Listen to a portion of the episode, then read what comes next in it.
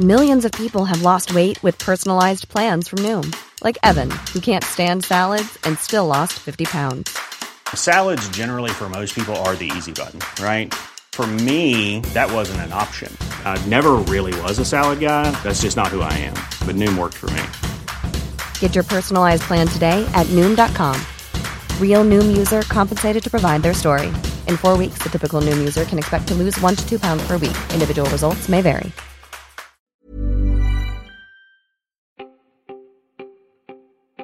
This is the Help Desk, and I'm Peter Wells. And I'm Tess Bennett.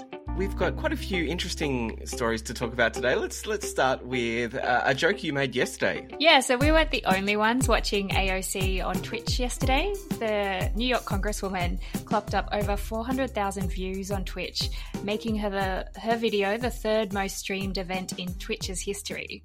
So CNET reports the stream peaked at 439,000 views, making it the third highest viewed single stream in Twitch history. For anyone playing at home, the all-time record is Ninja's when he teamed up with Drake and Travis Scott in a game of Fortnite, and that viewership ranged between 300 and to 400,000. So did you catch any of it of the stream, Pete? Uh, I didn't watch the whole stream, but I, I did watch a bunch of snackable uh, content on YouTube, and and yeah, once again, she is just the the master of social media.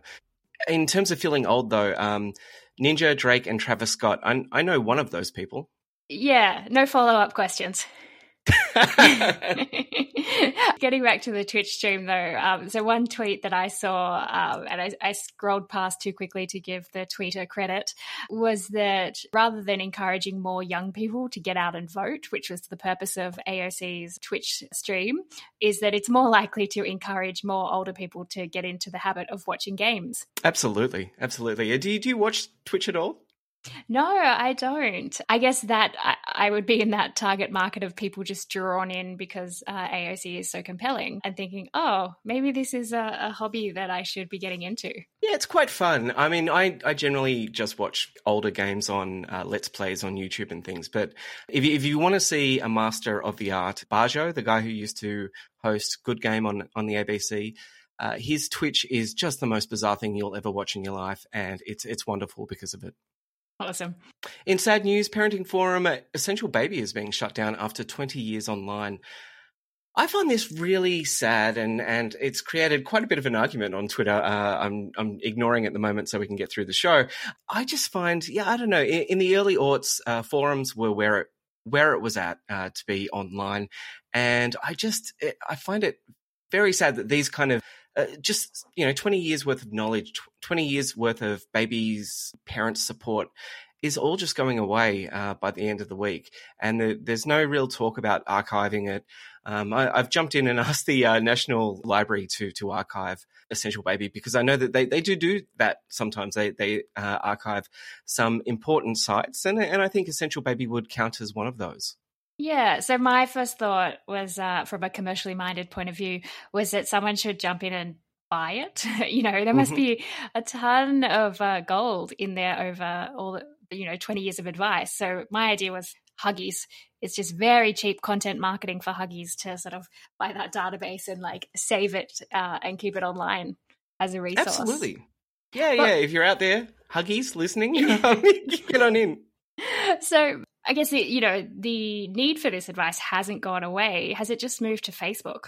I think so, yeah, and which is a shame. Like uh, Facebook groups are definitely where all the all the parents are these days, and I've joined a couple in my time as a parent, and they're just they're very odd places. And and what what is really disappointing? I mean, the the last time a Facebook parenting group made it into the news was when there was a punch up based on um, two mums having a punch up and uh, based on an argument from the Inner West Mums group.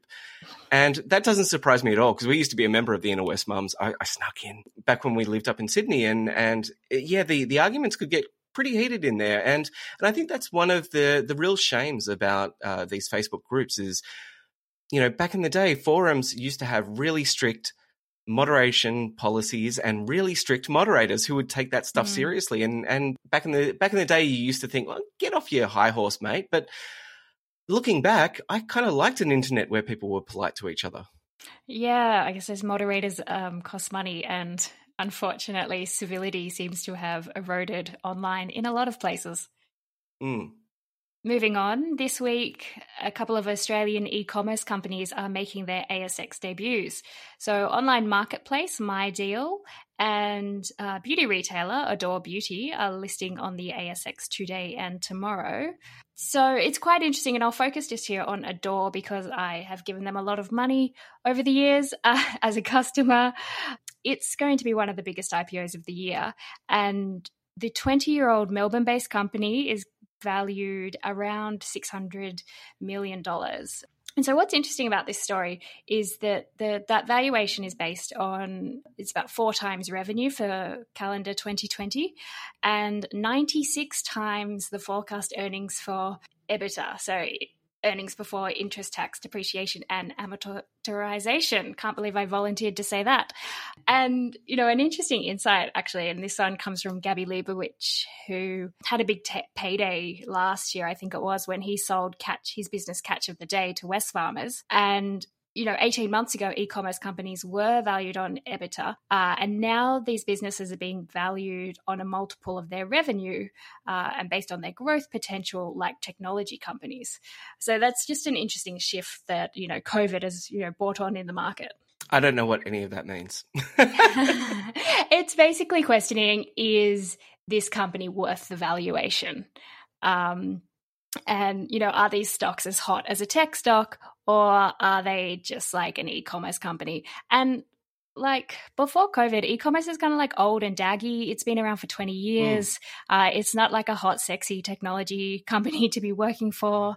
They're now attracting this sort of level of interest is uh, from investors is quite interesting. Yeah, I mean, I have never heard of Adore Beauty. I'm sure that they do great work. Um, MyDeal that that sounds once again like a catch of the day style site. Is it is that correct? Is it is it just yet another uh, group that that throws together daily deals?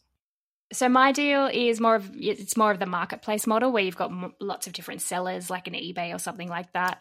Um, Catch of the Day also has a marketplace these days as well, replicating that Amazon model of a lot of different sellers, and, and they're the marketplace that connects buyers and sellers, right, right. Uh, as opposed to a more traditional retail model. I'm never really 100% sure of those those kind of places. I, I bought something from the marketplace under Kogan's brand once, uh, and it was definitely coming from the marketplace, not from Kogan. And the product was terrible. I don't know. Mm. I, I I'm worried about those kind of things. Anyway, uh, moving on, it's time to pour one out for Quibi, the little social network that couldn't. Um, the video platform was released at the start of the year uh, and to, to great fanfare but it unfortunately has shut down. A crash landing for the once high flying entertainment startup that attracted some big names in Hollywood and looked to revolutionize how people consume entertainment. That was from the, the Wall Street Journal. Uh, I think that was a bit tongue in cheek. Uh, since since Quibi launched, it was the butt of every joke. I don't know. Mm. Did you did you get swept up in in, in Quibi? Uh, no, so I didn't uh, download Quibi or, or give it a go. I heard a couple of audio ads for it and thought, oh, that sounds like an interesting thing. I should, uh, I'd like to watch that, but I didn't actually watch any of the original, you know, scripted content that they were making. Yeah, they marketed themselves as the first true mobile video experience because their their secret technology was uh, that their videos looked great in either landscape or portrait, uh, kind of as a nod to you know the TikTok and Instagram stories generation, but. I don't know. Uh, the very first mobile true mobile video experience. I think that YouTube and, and TikTok and Instagram could have argued for that one. So it, it was a hell of a lot of uh, hype. And uh, Jeffrey Katzenberg from DreamWorks and Meg Whitman um, aren't tiny players. They you people were expecting good things from Quibi, but uh, they just weren't able to pull it off. In their Medium post, they wrote. Quibi is not, not succeeding, likely for one of two reasons because the idea itself wasn't strong enough to justify a standalone streaming service, or because of our timing. I'm going to say it's the former there. Uh, it was just a terrible idea. It was terribly executed. Uh, no good timing in the world would have fixed it. I was going to jump in and say, I don't think it's timing. The launch was back in April, and that really coincided with most of the world really going into some form of a lockdown uh, when we're all supposedly, you know, going to spend more time on our screens, which we did. But instead of subscribing to Quibi, people started baking sourdough Mm.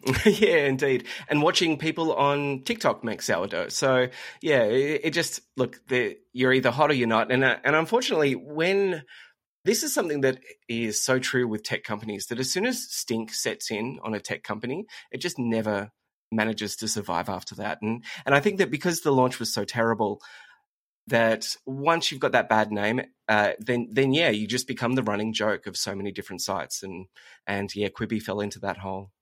Yeah, definitely uh, does seem easy to make fun of Quibi. But uh, Peter Kafka over at Recode has penned a piece today defending Quibi, saying he'd want to, you know, admitting terrible idea and everything like that, but he'd like to see more Quibis in the future. And that is an old fashioned media business where people pay for good quality content versus just giving away the content for free and selling our attention to advertisers. Mm, yeah, I love Peter Kafka, and um, I kind of agree with him here. But even even their model was so confused. Like you had to pay and still see ads uh, on, on, the lower tier. So a bit of a strange one. Anyway, pull one out for Quibi. Uh, you will, will, I guess, be missed by someone. I don't know. I think I've got some Quibi regret. Did I miss something that like I'll never have the chance to go back and see? Uh, maybe. I guess it'll be on YouTube in about two weeks. Anyway, that's all we have time for today. My name is Peter Wells. And I'm Tess Bennett. Being the very professional podcaster that I am, I totally forgot that tomorrow is a public holiday down here in Melbourne, and so we will not be recording tomorrow, but we will be back on Monday. Enjoy your long weekend, go the cats, and we'll speak to you Monday. Bye.